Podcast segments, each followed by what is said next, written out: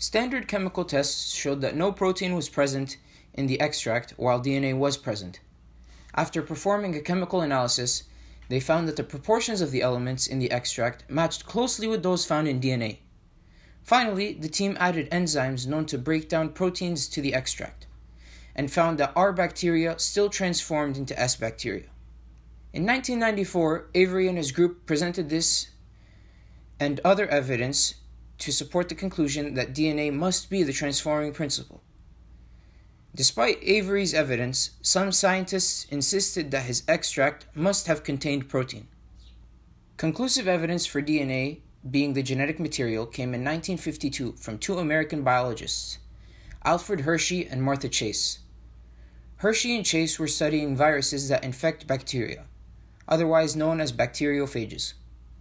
These phages are relatively simple, consisting only of a DNA molecule surrounded by a protein coat. Hershey and Chase developed a very clever procedure that made use of the chemical elements found in protein and in DNA. Proteins contain sulfur, but very little phosphorus, while DNA contains phosphorus but no sulfur. The researchers grew these phages in cultures that contained radioactive isotopes of sulfur or phosphorus.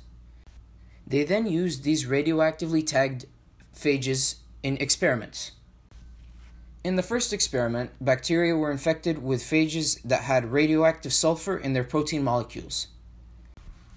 They then used a blender to separate the bacteria from the parts of the phages that remained outside the bacteria. When the bacteria was examined, they found no significant radioactivity. Then Hershey and Chase repeated the procedure with phages that had DNA tagged with radioactive phosphorus. This time, radioactivity was clearly present in the bacteria. From these results, Hershey and Chase concluded that the phage's DNA entered the bacteria, but the protein had not. Their findings finally convinced scientists that the genetic material is DNA and not protein.